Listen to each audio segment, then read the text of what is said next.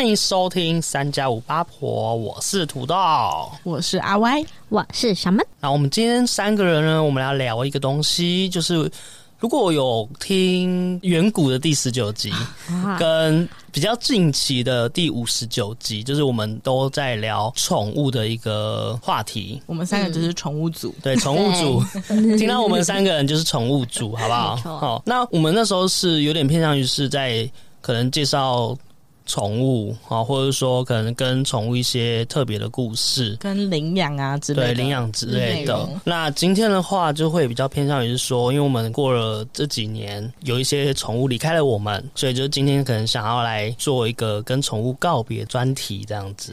我真的是不太确定这一集的氛围或走向会怎么样，我真的有点害怕，我们会不会泪洒摄影棚？对，如果等一下哭的话，就请给我们时间，好不好？对，我们会尽量 hold 住，好好讲完我们的故事的。没错，没错，好紧张。但如果你还没有听过前面那几集的话，你可以稍微去听一下，就是快乐时光，就是可以去稍微去听一下，就是毕竟如果前面有讲到一些东西的话，我们可能这边不一定会讲得到，所以等于说，那要预习的话，就可以听一下那2集，有一些东西这样子。对，那我觉得在开始前，我们也先大概讲一下我们各自养了什么好了。对，那我这边的话，我是之前养了一只拉布拉多，然后他也是活到很老，活到14岁，然后就是离开了。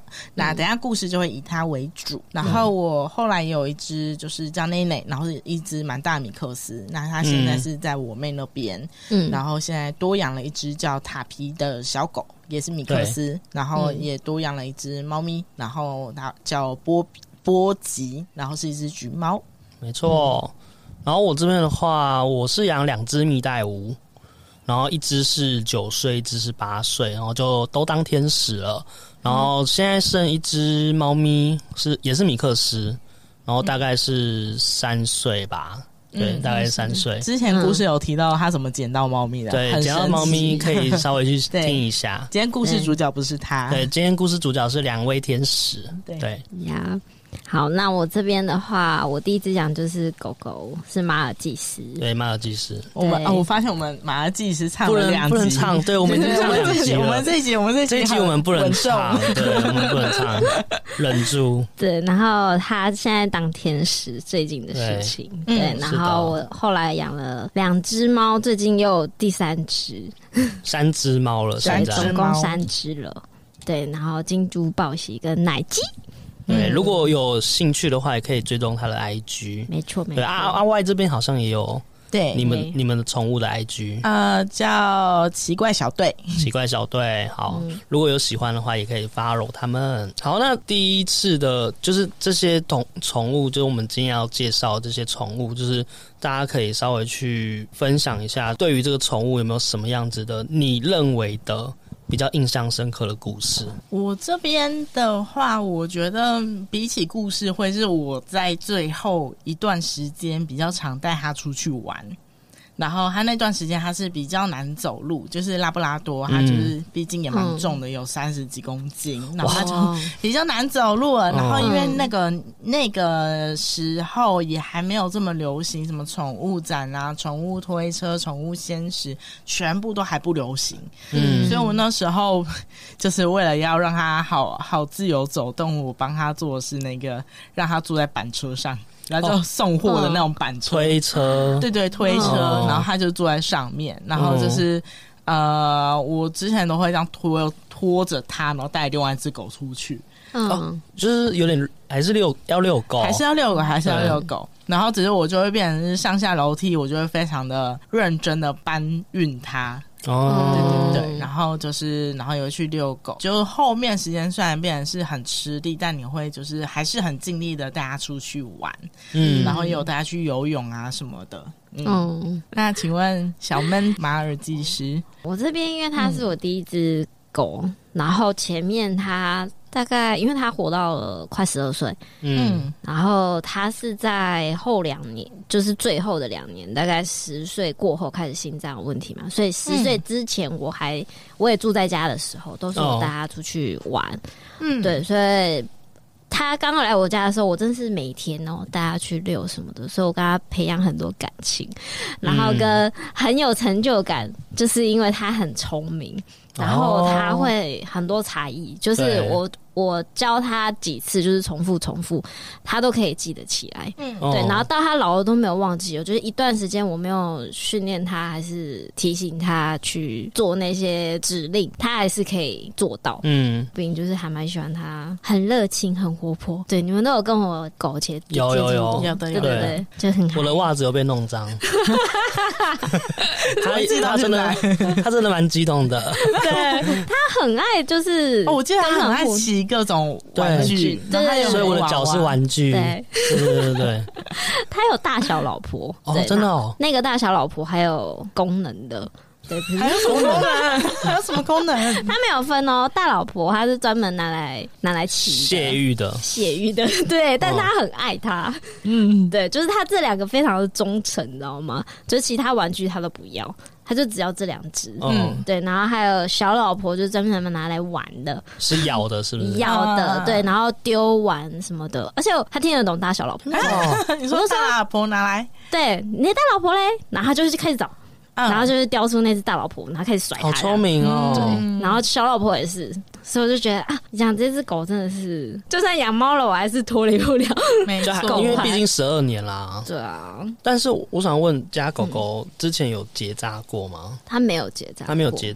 对，因为我之前有问过医生，然后他是说，如果你都一直有用狗绳，然后也大部分时间在家。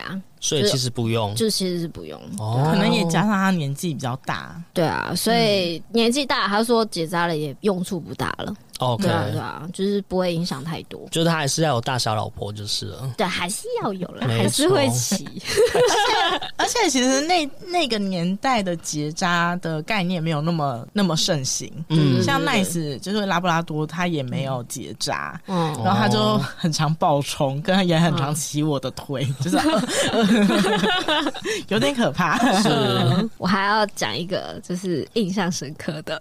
来，你说。就是我第一次。知道狗狗的鸡鸡可以这么大，你是说它是小型犬对不对？对，然后有一次我就它是在我床上，然后骑到他老婆的时候，嗯，然后我就看到它露出小口红，不是小口红，是一很粗大，非常大概直径我觉得至少有有快3公分哦，大亨堡热狗，超级大，比大亨堡还大。然后我那时候远看以为是大便挂在他的屁股上哦。对，就是这很粗。后来我仔细看说，哎呦，是那个哎、欸！我想说它可以膨到这么大、欸，但是它年纪轻的时候就是这么大，但是就是开始年长了之后，就真的变成小口红哦。啊、所以它的 size 就是那样，然后慢慢的它不会变大，只有身体变大而已。对，然后狗狗跟缩小人一样，一样会有那杂包囊卖纯粹。那我要分享我的，因为我的话，我养的是2只蜜袋鼯，一只叫妹妹，妹妹是比较老的。那妞妞的话是比较年轻的，妹妹那时候是在大学的时候是跟别人认养，嗯，然后妞妞是我在那种密友社那种社团，就是 FB， 对，嗯 ，FB 里面有人就说有没有人想要养啊？然后那时候就说，哎。可以再多一只陪妹妹这样子，嗯，对，所以其实这2只前后养差不多隔1年到2年而已，哦，那还好，就不会很远，就是大概就是我养了这只之后，后面又再养1只。妹妹那时候个性就是蛮脾气好，就是谁都 OK， 嗯，没有谁是。他会凶他的这样子，嗯，但妞妞的个性就不一样。妞妞就是你谁都不能碰他，很强。对，连我去碰他，有时候还会生气啊。对，就不会认主人，他不会认主人，而且他就是有一点点活在自己的世界里面，嗯，对，或者说跟妹妹一起玩而已啊。他会跟妹妹，他会跟妹妹好，但是他不想要跟任何人接触，种族歧视，对，种族歧视，他就会关在自己的窝里面，不想出来，然后只有会陪在妹妹旁边这样子，那我觉得这样也是好事，因为毕竟我就是那时候对要来陪她的啊，所以就觉得还好这样子。嗯，我自己比较印象深刻的故事是我把它并列为越狱的故事。啊、什么越狱呢？就是这两只都有越狱过。嗯，这个狱不是说，这狱的意思是说，就是它是笼，就是离开笼子，哦，就逃出、逃走中，不然还能越什么越缸吗？对对，反正就是被抓去关，被抓去关。第一个越狱的妹妹越狱的故事是那时候大学的时候。然后因为我是住外面，嗯，有一天我就很累，我想说上课回来很累，然后我就，因为我回来我一定要做的事情就是我要清笼子，因为笼子一定会有一些它的排泄物啊，或者它吃完的东西，它会一压骨裂这样子，然后你就要去清，然后清完之后呢，我就忘记把那个笼子关着，然后它就，因为它那时候好像在里面是睡觉状态，然后我可能补个食物之后呢，我就很累，我就去睡觉了。那我在半夜去睡觉的时候也忘了关，对，忘了关。哇，啊、我还以为是暂时2分钟忘了，没有，就真的忘了关哦。然后我在睡觉的时候突然醒，突然觉得有东西爬在我身上，然后我手就潜意识摸一下，哎，怎么是毛毛的东西？那我就惊醒了，发现妹妹竟然跑到我床上，然后在我胸口这里啊，其实蛮感人的，其实蛮感人的。那我就这样抓着她说：“哎、欸，怎么还有一只？”然后我想说我养2只嘛，应该没有，我养1只。然后我就突然惊醒说：“哎、欸，你怎么在这里？”然后我又把它再拿回去笼子里面关起来，这样子。就这是第一个越狱的故事。然后第二个越狱的故事比较可怕，是妞妞的越狱，因为妞妞那时候一来的时候，其实妹妹已经很大只了，然后因为妞妞她可能才刚出生而已，然后因为这种蜜袋鼯它其实是群聚的，可是有时候你还是不能让它开始就合笼，对，所以等于说你可能要是放在同一个笼子，对对对，放在同一个笼子，所以你刚开始可能要先用2个笼子靠比较近，让它们互相的闻到它们身上的味道，你可能过一阵子之后才可以合在一起，要不然它们可能会打架。哦，然后那时候就想说合笼快要。就是原本是2个笼子嘛，然后要结束的时候想说，那我就把妞妞就放在跟妹妹一起同个笼子，但是因为那个妹妹的笼子很大，然后那个妞妞都可以从那个妹妹的笼子的细缝钻出去，她瘦到可以直接钻出去那个笼子里面，所以那时候就那一周就是一直看她离开那个笼子，然后我们要在家里找她这样子，然后就家里翻遍了，才看到在某个小角落，那她在干嘛？就躲在那边，啊，就不动。这样子，可以抓到人。然后，因为他就已经习惯那个动作了，所以我把它放在那个笼子里面之后，我就看到他就是真的就是自己搬开那个笼子的那个缝，然后这样出来。他一出来就把他抓着说抓到了。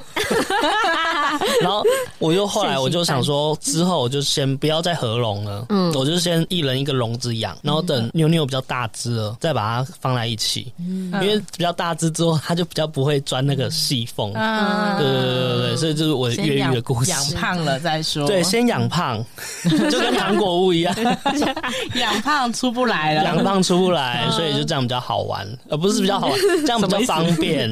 对。那我们各自分享完就是自己对于这个宠物的比较印象的故事之后呢，就是要稍微来聊一下，就是说我们宠物离开的那一天，你有什么样的想法？对，因为这个可能。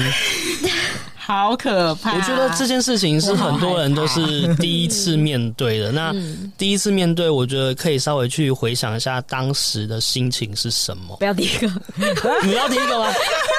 明明就是最近的，好可怕哦！你不要第一个，好，不要第一个。那我先讲我的好了，因为我觉得我比较平常心。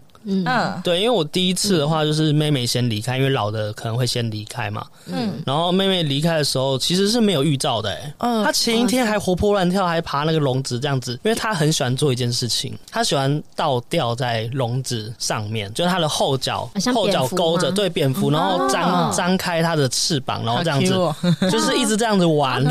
然后离开的前一天还是在做这件事情，然后就觉得好很有活力，有没有？就是后来。他做这件事情的时候，连那个妞妞还会学他，对，他们就会这样子张开，然后就是张开他的那个翅膀，然后再倒掉这样子玩这样子。然后我想说还好好的啊，可是隔天的时候，我就因为我每天都要去准备他的食物，我准备完之后，我打开那个笼子，我才发现，他怎么躺在那个窝里面床上这样子，然后是有点大字型的躺法，我说这个躺法不对劲，嗯，对，因为这个糖法，而且我又发现说它有些地方已经有点消瘦了，就是有扁掉的感觉。因为有时候动物扁掉，它有时候动物离开了，它就是会有点点缩水啊。对对对，所以我就发现说，对，这个糖法不是睡着，然后就说完了，它应该是离开了。然后它身体有冰冰的吗？它身体不是冰冰，它就是僵硬的感觉，硬对硬掉。嗯，然后我就发现妞妞它在旁，它就是躲在那种床的旁边，嗯，就这样躲着看看这个妹妹这样子。嗯，然后我想说完了，妹妹离开了，当下就发现这个事情。那你当下没有觉得很崩溃，或是很怎么样之类的吗？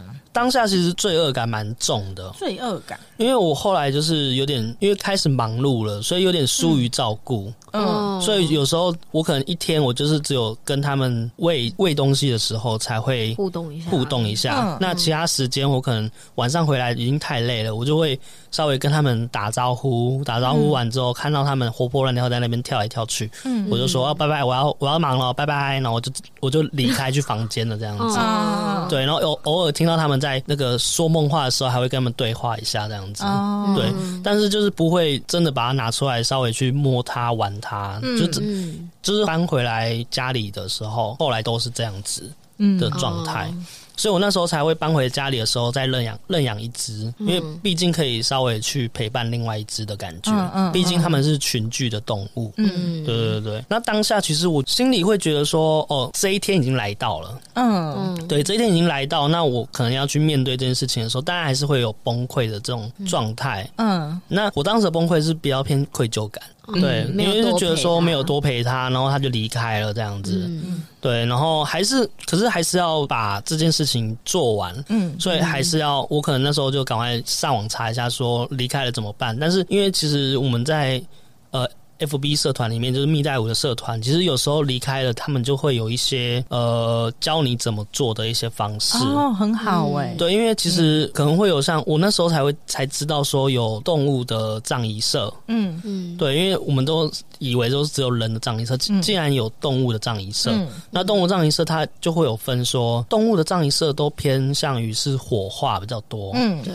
那火化这个东西，就是你可能会带到说你要个别火化还是要团体火化。嗯嗯嗯，两种方式跟价钱都不一样。嗯嗯，跟狗狗的一样。对，就差不多都是这样子。他还问说有没有信什么宗教，因为他就说，如果你有信宗教的话，他可以在那个送他的那个过程当中去播这个可能是佛经或是基督教可能会有一些经文的东西。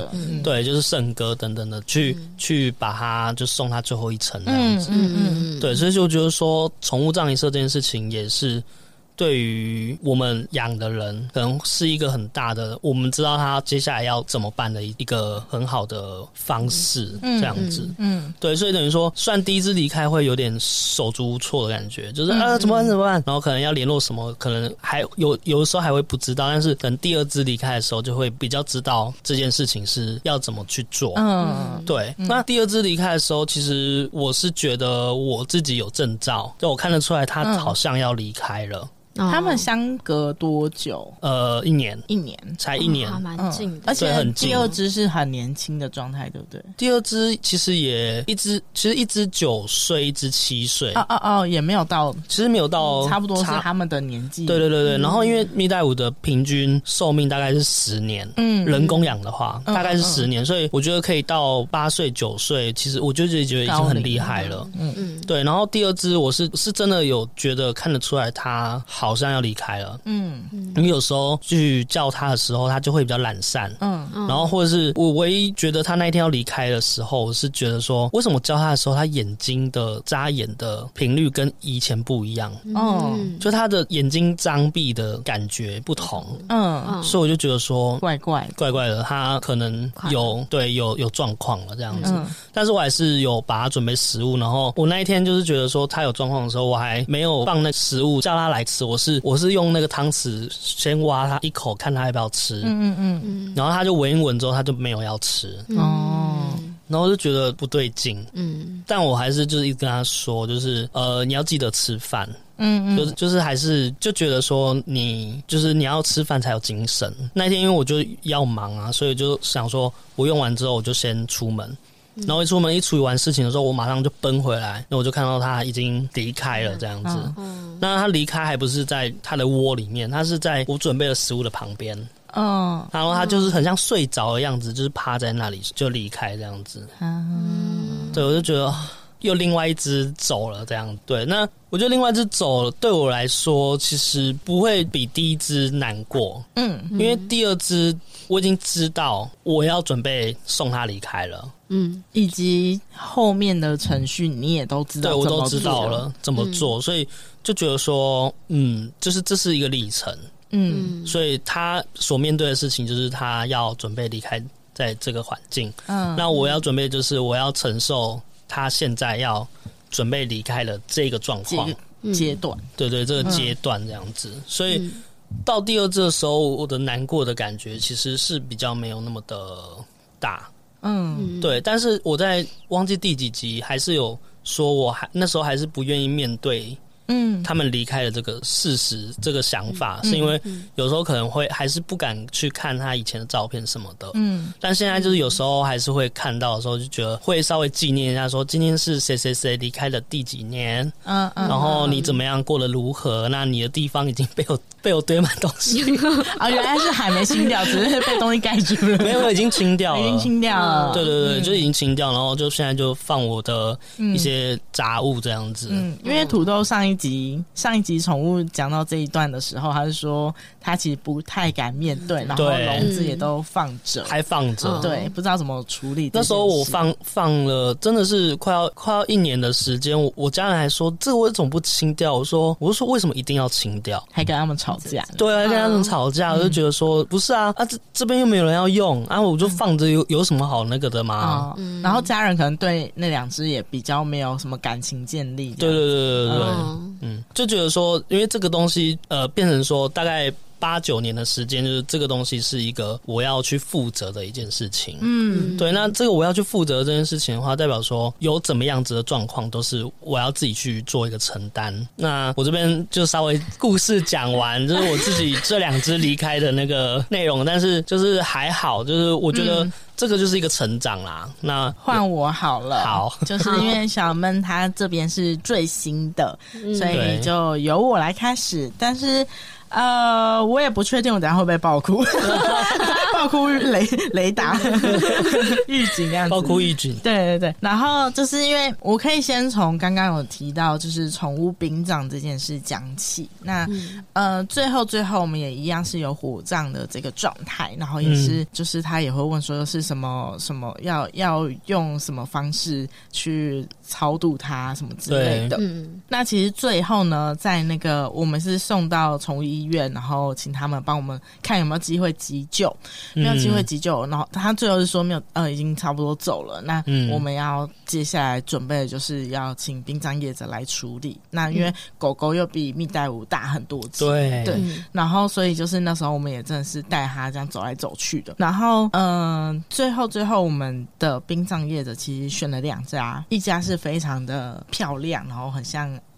就是民宿的那种感觉哦，然后但是他们的态度非常的客服，非常说哎不好意思，现在是午休时间，中规中矩。对，然后你当下就会懂，干你娘，我狗都死了，你还给我午休，真的会气耶。就是当下你真的没有办法理智的处理这件事情，真的。然后跟那个人就真的太像妹妹跟太逐字念稿了。嗯，对，所以你就会完全就是即使他那种再漂亮的时候，你就是完全没有办法接受。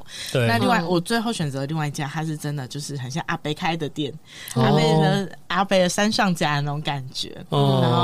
然后我们也是去看过了一下，然后发现阿伯那边养的狗全部都胖嘟嘟的。哦，你就会觉得啊，那我的狗在这边应该也会很开心这样子。然后最后就选这一家。嗯，好，那接下来我要讲我狗的故事。那因为我们在 re 稿的时候，我其实没有特别讲。然后我觉得这一块也是我一直很常就是不愿意面对吗？也不是不愿意面对，而是在夜深人静的时候，你想到还是会落泪的一件事情。那我原本想说不用写稿，原因是因为我觉得我好像可以平铺直叙的直接讲完。对对、嗯，但我决定我要拿就是他刚离开的时候我发的文来念。哦哦，对你有发、嗯、对，好，然后我要念了，好可怕、哦。好，我是想说，嗯。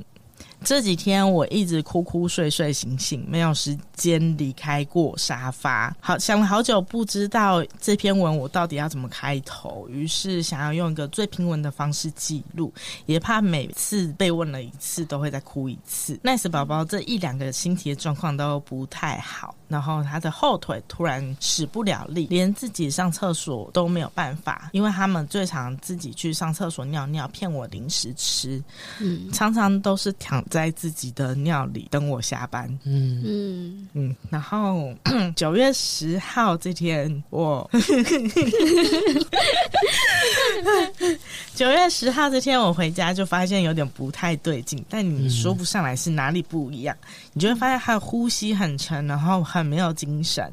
但是我就是因为我是广告业，我就是下班以后我就觉得好累好困，但我真的不敢睡。然后因为他的后脚已经没有力气站起来了，所以他一样是一直躺在自己尿里面。我一个晚上帮他洗了好几次的澡，然后心里很焦急的在等早上的兽医开门，然后一边安抚他。对，然后他就是躺在我腿上，然后躺在我腿上，即使他已经很不舒服，然后也没有什么力气了。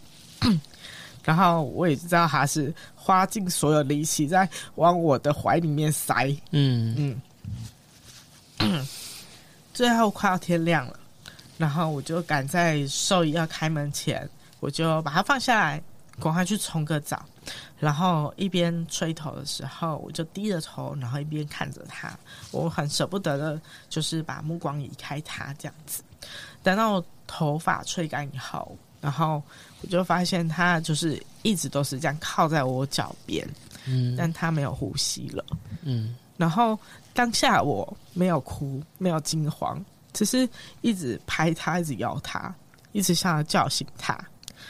早上10点兽医开门了，但我第一通电话打给我妹，终于说出口说 Nice 好像死掉，我才真的崩溃的哭出来。然后我们就是我妹也立刻赶回家，然后我们一起带她去给兽医看。兽医看过以后，然后确认她已经离开了。我们待在兽医院里面好久好久，即使头很痛肚子很痛肚子也好饿，但是一点都不想离开，就好像手一秒钟都不想离开她，一直想要摸摸她，直到她真的已经越来越僵硬，然后已经越来越感受不到体温的时候，你才会想到说好我们真的应该要想到下一步该怎么做了。那这时候医生也就是开始提供给我们一些礼仪公司的资讯。回家前我们用拖车，就是我们后来有帮他升级成比较好的那个推车，对对对，那个像 Costco 的那种露营推车、嗯、对对对。回家前我们就是带他又逛了一圈他最常逛的路线。嗯，然后这时候还有路人就问我们说哎、欸，好可爱的狗它怎么了，然后我们讲不出来它怎么了，我们就只能给它一个微笑，就跟平常一样。医生说 Nice 宝宝其实很厉害哦，他从2019年就被诊断了很罕见的渐冻症，然后他们医院其实有很多狗狗的案例，但是他们其实一直很关注他，然后他们其实私下也在猜测说他可能被确诊后他大概几个月就会离开，但他居然多活了1年多。嗯，我在想大概是自从我爸爸离开以后，他怕我太难过，所以才擅自决定多陪我一点。嗯，虽然一想到爸爸跟 Nice 都不在了，然后在这个世界上我好像没有办法大声的讲出来说我最喜欢的人是谁了，然后我又在沙发上大哭了好几次。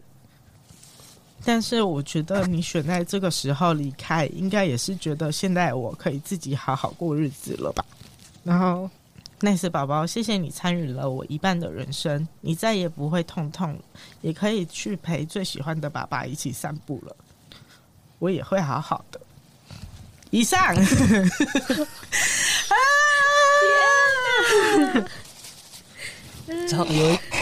有稀稀疏疏声音是抽卫生纸的声音。我以为我可以好好录完这一集 ，Oh my god！ 而且我超白目，我就是自己想说，好，我终于不用写稿，对我已经有文案了，对，然后就我自己就是。前两天说好，我准备来再看一次，然后我自己在家里又再哭一次，到底是怎样？而且下面的留言也超感人的，就是下面留言都是一些我真的没有很常聊天的人，然后包含一些学长学姐啊，然后跟一些什么国小同学那种真的很少聊天的那一种，对，然后他们就会写很多话给我，就说哦，他其实一直都有在关注我们，然后也一直知道就是我真的很认真喜欢这只狗狗什么的，对，然后他就是有很多人会讲说，哦，这就是生命的历程啊，你现在最需要的是要好好休息，不要让他们担心。对，我补充一下，就是因为那时候我那篇文配上的图就是几个比较经典的照片，对，就包含就是哦，他可能拍在草地上笑。然后我带他去海边玩，然后我在他身上这样子扭动，然后一个是我们带他出去遛狗，再一张是我写给阿公的纸条，因为阿公跟 Nice 也很好，就是 Nice 是目前往后看所有狗里面阿公还是最喜欢 Nice 的样子，然后我就画一只狗狗天使，写说 Nice 去找爸爸咯。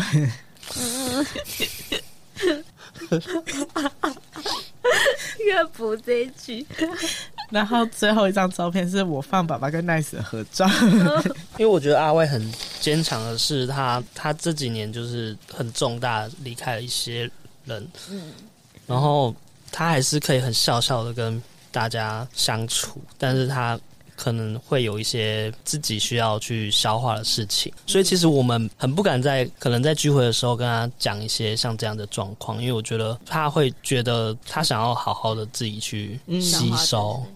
对，我不知道我觉得啊，我有一个朋友跟我讲过这件事情，因为我那阵子刚好就是一直接连到身边人一直去世，对，就包含我爸，然后还有我的狗狗嘛，对，然后中间其实还有一段是我有两个公司同事也去世，就在同一两年内那样子，然后你就真的有种想说我到底怎么样啦？我是柯南还是怎样？真的。有听一个 podcast 说，就人过到29、30后就开始，除了红包以外就是白包了，好可怕。对，所以就是真的要珍惜一下身边的所有人，这种感觉。然后但我那时候去参加就是人的告别式的时候，我蛮喜欢他们的一个讲法是说，你已经毕业了。你现在要前往下一个旅程了，那你要好好走，这样子。下一题，下面的一位是，他是在911，刚好很好记，2023的9月11号，对，就是这今年。然后今年我本来就有许一个目标，就是。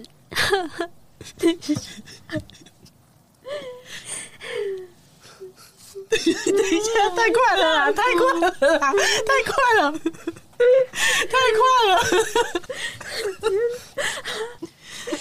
不要出来。冷静一下。好，现在出，其实因为亮亮在最后的2年，就是他10岁之后，他就开始明显的体力下降。对，补充一下，亮亮就是他刚刚一直在提的马尔济斯，对，然后。但他散步的时候，就是开始会跑不动啊，或者跑得比较时间很短，然后我就知道，他的体力真的跟以前差很多了，就是步入高龄。对对，然后后来他开始有一些就是心脏问题，然后就去看医生，然后医生说，这就是正常的狗狗会有的老化，然后会出现的一些病这样子。然后他就要持续的去吃药来，因为他是血液没办法打到心脏，嗯，对，因为好像是什么瓣膜脱垂还是什么，反正就是会回流，他就是要吃一些药让血液可以流到心脏，所以他就是固定每周都要吃，嗯，对。然后前面他吃的时候就是比较轻度嘛，然后到后期大概近一年就是开始又加重了药量，对，然后我就知道哦，就有心理准备了他，嗯，就是可能某天要走。对，是。后来就是我就经常去陪他嘛，然后很常帮他洗澡，因为他心脏问题，所以原本的宠物店他就不敢接，因为他说很多狗狗洗了就突然可能就是冷热差太多，或者吹风机什么吓到，对对对对，他就是。很快就走了，嗯，对，所以我们就专门去跟，就刚好那个动物医院就配合他妹妹自己开的美容院，对，嗯，然后想说哦，这样可以就近。后来就是我帮他洗，然后加上去那个美容院，对，然后在他过世的那一天，我们本来要把他就是带去送洗，就是。我们大概一个月让他洗一次香香，然后就是美容一下，漂漂亮亮的这样子。是，对，因为自己洗还是有差。那天我本来就要带他去美容院，然后洗香香嘛，嗯，然后再去那个回诊拿药，然后加上买饲料啊，买肉肉啊。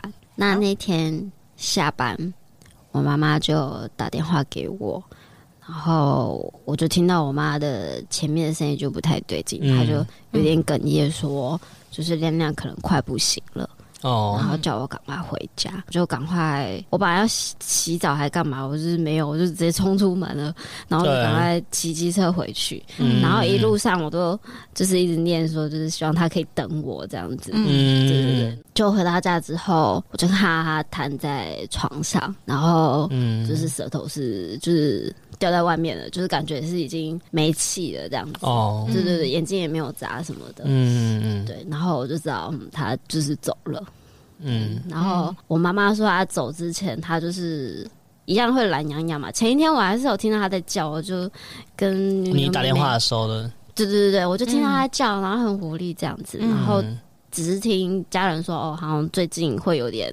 没胃口，然后天气很热，但是还是窝在窝里面，嗯，对，然后就不想动，对，然后那一天本来也有中午的时候吃东西，都还很有活力这样，然后吃很快这样，然后还有叫，然后迎接我妈回家，然后我妈说她5岁起来之后，然后亮亮就也跟着起来，但她突然哀了一声，然后她就整个就是趴在床上，对，然后就是那种大八字这样，然后就起不来。我妈就开始帮她人工呼吸这样子，对。然后她大概做了半小时吧，对。然后她就说中间呢好像还有一点气息，就是又回来这样，还吸一口气哦，对。然后但是她说就是吸那口气之后就吐完，然后就没了这样子，对。然后而且亮亮还是特别就是跑了，就是贴着妈妈的。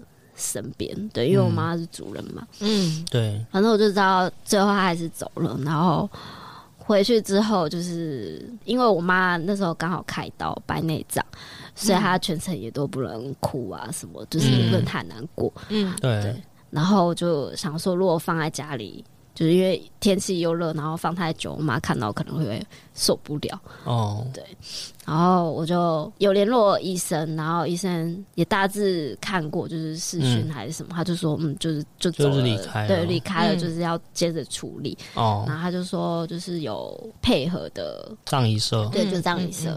一路上我就想说，就还是。给葬仪社处理嘛，就让他去冰，因为又怕有味道，让他走的时候不好看。然后虽然走之前就是没有把他洗到澡，就是一个遗憾。对，就是还有一些那个岩石之类的。哦，等一下，可是我觉得你没有帮他洗到澡，你也不用太放在心上，因为。搞不好他想要连洗澡时间都留下来陪你，不想要浪费时间去洗澡。对，我那时候想说，哇，刚好我今天也是，因为其实他医药费的费用其实蛮高，就是一个礼拜可能就要3000多块这样子。嗯对，然后心脏饲料又比较贵。对、嗯、对，然后就哇。你帮我省钱呢、欸，就觉得你走来还这么棒，嗯，对。然后就是一路也有跟他讲，就是让他好好走，因为他就是比较依赖我妈，对，就是黏着我妈，然后就希望他可以赶快的去投胎。因为听说走了之后，不是狗有可能都还会留在家里，嗯，那个灵魂，对吧、啊？嗯。然后后来。就送去动物医院，也这么凑巧，就是他联络了那个宠物葬仪社，嗯，然后他就说刚好他们在附近，嗯，然后他就说可以马上来处理，嗯，对，然后他就带着那个往生的被子，嗯，对，然后就来接。就是我在等的过程，就是他那间动物医院里面有养很多就是猫，嗯，就是那个医生自己养，然后就有其中一只，因为我跟他们那些猫都还蛮熟的，都是橘猫，但是有一只我没有很熟，但是他那天就特别的亲，就是会想要来塞奶，嗯，对，然后还就是一直蹭亮亮，然后还想要到亮亮的笼子里面。啊，你是说亮亮离开前还离开后？离开后。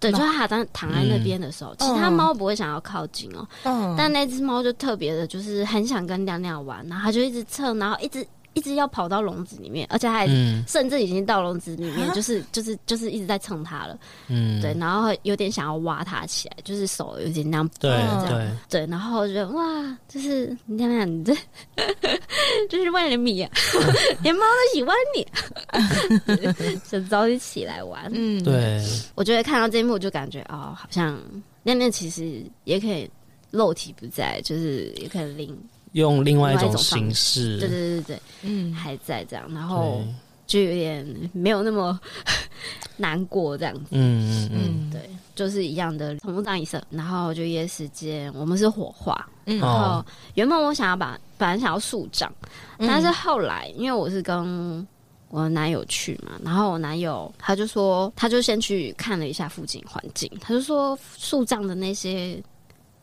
小棵树就是看起来很拥挤，叫我要不要去看一下，好像不太适合，就是看了一下，就是哇，我连照片都看不到那些宝贝们哦，到底是哪一个是哪一个，是，对，就全部就是挤在一起，然后也看不到照片，有看到照片就第一排OK 对，还进第一排对，嗯，后来我想说好吧，那我就带回家哦，嗯，所以我就现在亮亮就是住在我家，还没有拿去适合的地方买这样。嗯，但是我觉得他放在我家，感觉应该也过得不错啦。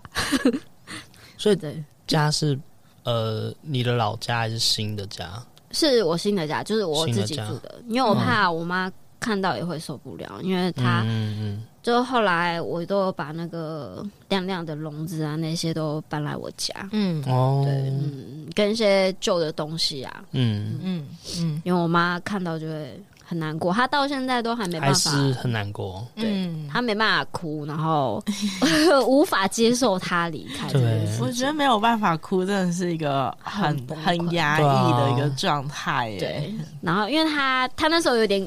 就是落泪还是什么，但是眼睛就会肿起来嘛，所以他就是到现在就是已经过了2个月了吧，嗯，对，然后他还没办法释放这个情绪，嗯，我就觉得啊，我也很怕跟我家人聊到亮亮，嗯，对，我现在跟我们家聊到 nice 的状态都是可能像 FBIG 跳出来以前照片什么，然后我们就说啊那时候去哪里，对，对对对，然后到最后其实真的蛮多都是我在抱着他什么的照片，然后我还会在笑说我以前体力真好可以抱得动一只大狗都抱得动好强，我光抱亮亮我都觉得抱着好酸我小型犬都这样抱还用冲的，可惜我只能放口袋而已口袋怪兽。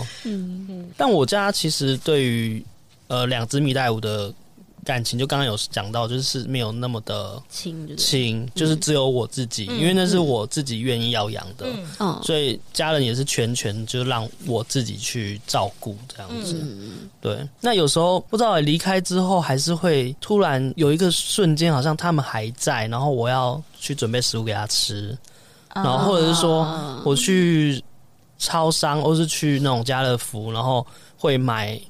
要给他们做东西的食谱的那个东西，然后就想说，要买的那一瞬间的时候，突然想到，没有，他们已经离开了啊，有一个是有一种感，有一种失落感，就是啊，好像要放下这件事情那种感觉。之前我也是，就是因为我之前是，然后我又哭了，就是我之前是会回家的时候会按电铃，然后我爸就会接电话，然后把狗放下来。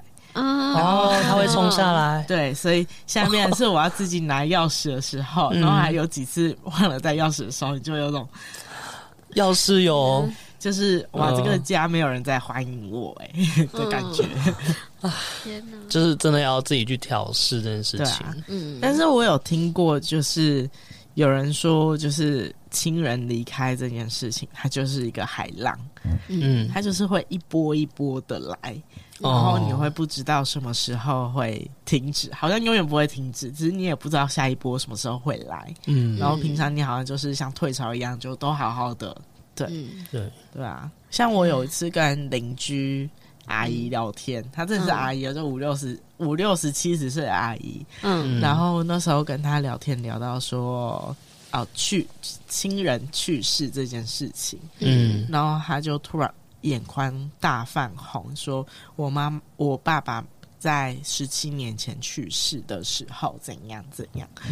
然后我突然觉得说，原来讲到亲人去世这件事情，虽然好像有时候可以用一个很平淡或是很温和的方式讲出来，但是你其实心里的最深处还是有时候会被戳到，对，就那大概那一天的感觉这样子，很可怕，没错。以后不要再开这种题目了，我会怕。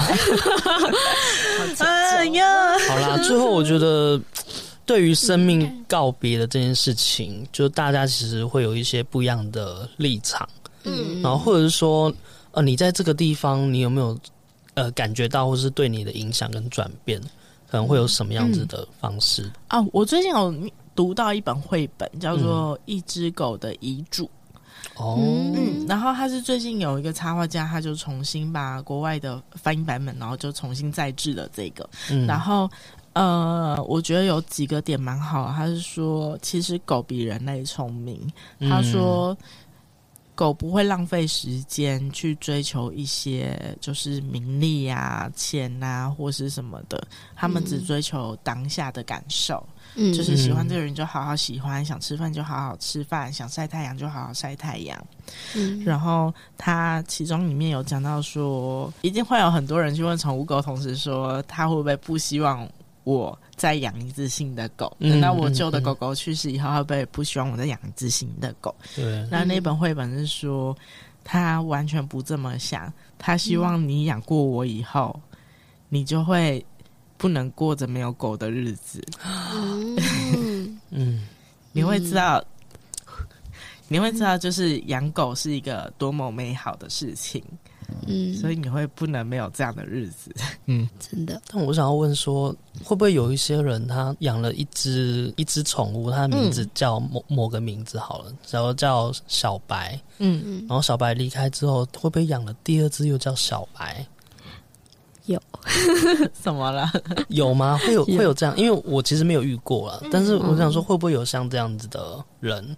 有啊，我男友他们家人，真的假的？对，就是他们原本有养一只猫，然后那只猫也是高龄之后离开，然后现在他爸妈又去养了一只，然后他们不知道取什么名字。又取一样的名字。那它外形一样吗？外形不一样。对，完全是不同种的猫。但我其实觉得这样的心情好复杂。对啊，就是我不会取同一个名字。我好像我某个亲戚就是有把他狗狗名字取成小孩的绰号。小孩的绰号，对，小孩的绰号，我就觉得有点，就是那个感情有点复杂。嗯，他是把感情寄托在狗了吗？就是我不想，就是我也不会想要养一只新的狗叫 Nice， 就是我觉得 Nice 它是一个无法被取代的，完全不行的感觉存在。嗯，对啊。哦，我也可以顺便讲一下，就是我后来就是我近期啦有去就是宠物公益的组织上班。OK， 我先不讲是哪一个团体，以免就是我失言。好，对，然后就是因为就是毕竟是狗狗的公益团体，然后它有自己的狗园，然后所以我会瞬间的看到了很多状况，真的没有很好的狗狗，可能是三只脚，然后可能眼睛因为病变然后被摘除，然后。或者是因为有一些就是可能后腿有受伤，然后就越来他的状况越来越差，可能营养流失越来越多，越来越瘦，甚至骨头的那种感觉。但也不是大家没有照顾好，是他真的吸收不了的那一种。然后就是你会瞬间觉得说，我好像真的获得好多生命的各种不同阶段跟状态。对，就是。我原本讲说 Nice 的那个是我真的身临其境的某个阶段，然后但是你同时去接触或遇到这么多生命的状态的时候，你会有一种眼界被打开来的感觉。就是我现在正处于一个很复杂，然后情绪很满，然后但是又被这种状态洗礼的感觉。就是你看到一只狗正在流逝它的生命的时候，你会没有像之前自己狗那样子，就是说哦，我好像要急着处理自己的感情，或者处理它后事，而是你会想要借由这只狗狗的离开，然后赶快去帮其他狗狗再多做点什么。就是说好像其他狗狗可以得到更多的照顾这样子。然后同时也会觉得，就是狗狗很可爱这件事真的是不限于他们有没有生病，有没有几岁，或是什么颜色什么体型。他们可爱就是可爱。对。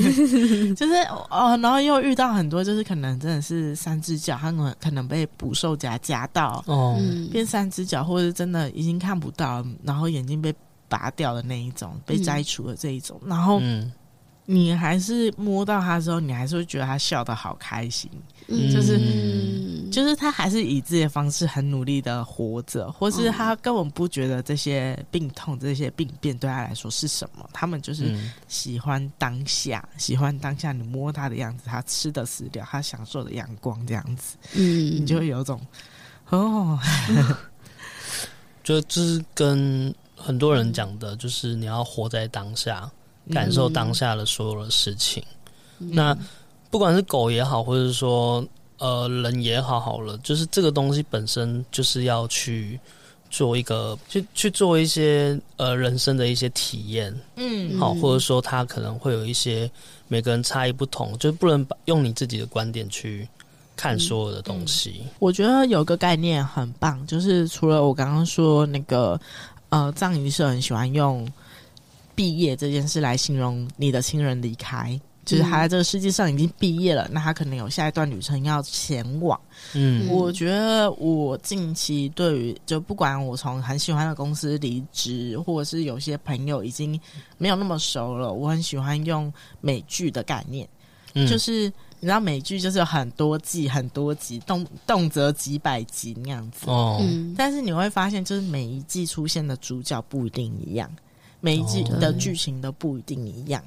那这些人的离开，或是不管是离职还是真的离开，也许他们对你来说，他就是你这个剧的某一季结束了，你的下一季要开始了。那你要怎么好好演好下一季？那下一季会有什么新的角色出现？也许会更精彩那样子。没错，跟宠物告别的这件事情呢，我们就大概到这边了，好不好？希望大家听完不要心情太沉重。我们也不知道为什么会录成这样，到底谁开这主题啊？因为刚好就是有大家都是有宠物离开这件事情，就觉得说就是可以稍微探讨一下，宠物来你的身边，它的一生就是在你自己，在我们身上。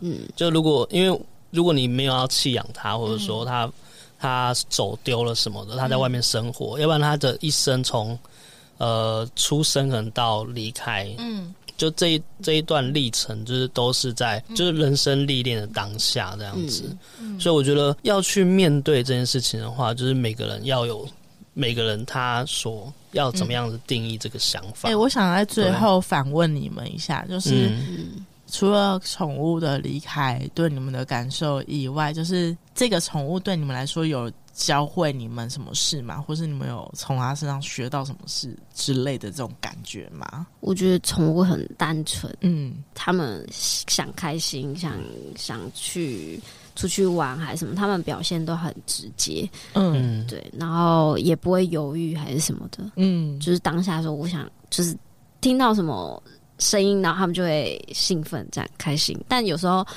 我们在生活中就是被很多事情，然后我们的感受就有点钝化了，对，然后或者是会就是隐藏自己的一些真实的感受，就会慢慢的对很多事情不会那么有感，对，所以我觉得这是娘娘教会我的事。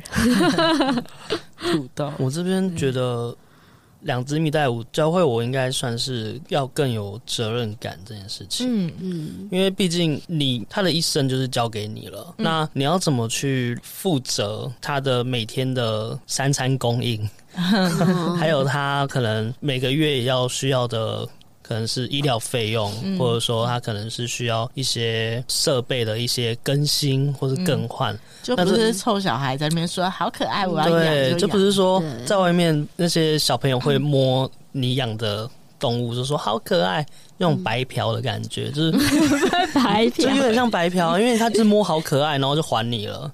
那好可爱这件事情也是我让他好可爱，又不是我让他变得这么可爱，对，我让他变那么可爱，又不是说他本来啊，虽然他长得本来就是很可爱，但是说这个东西变成说所有东西你眼睛看到就是都是一个责任感，对，到你愿意接受他。跟他离开之后，你要处理他的后事这件事情，都是建立在我要培养我自己责任感这件事情的地方，对吧？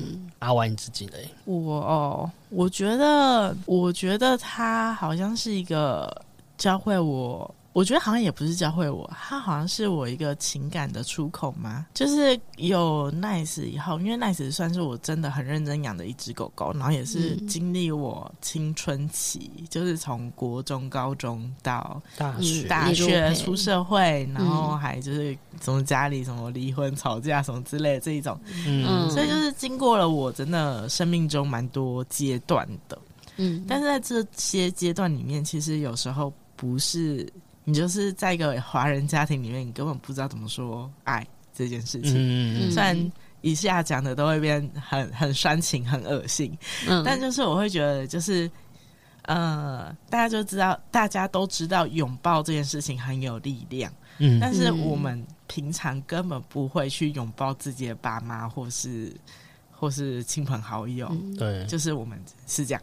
然后，但是因为有狗狗这件事情，你可以很。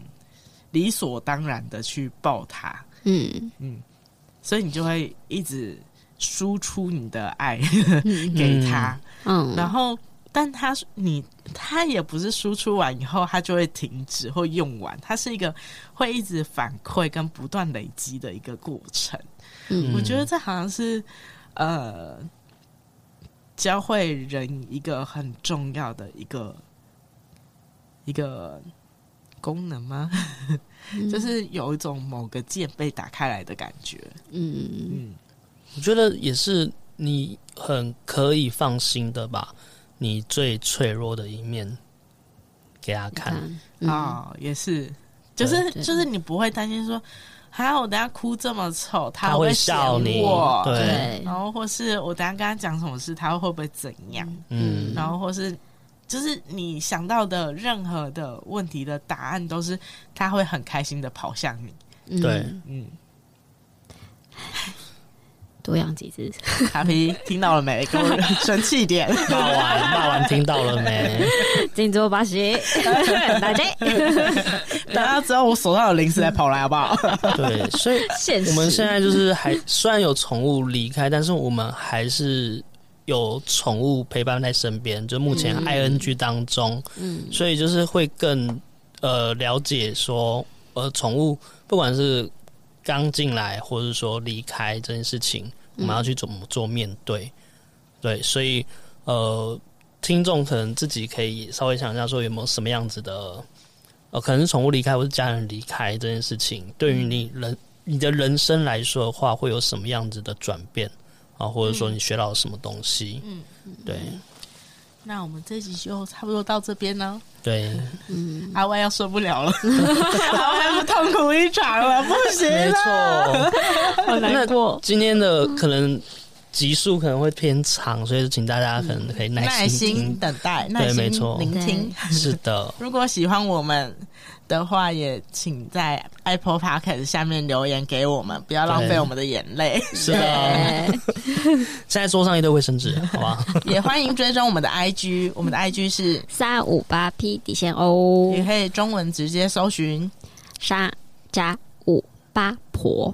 没错，那 Apple Podcast 也记得帮我们5星好评哦。那就这样咯，拜拜，拜拜。